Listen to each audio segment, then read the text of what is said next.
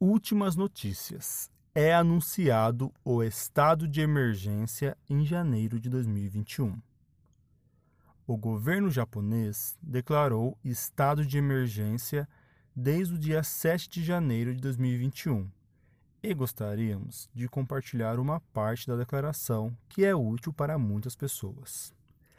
A primeira declaração do estado de emergência em abril de 2020 foi nacional.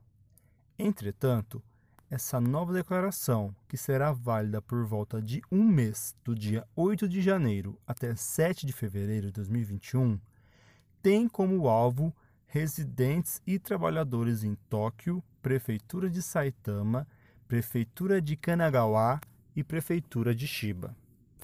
A declaração foi feita devido ao crescente aumento no número de pessoas contaminadas pelo Covid-19 nessas áreas. Em Tóquio e Kanagawa, a taxa de ocupação dos leitos é superior a 80%. O governo está pedindo que a população faça o seguinte sobre o estado de emergência. Primeiro, as pessoas devem evitar sair de casa após as 8 horas da noite, exceto em situações urgentes.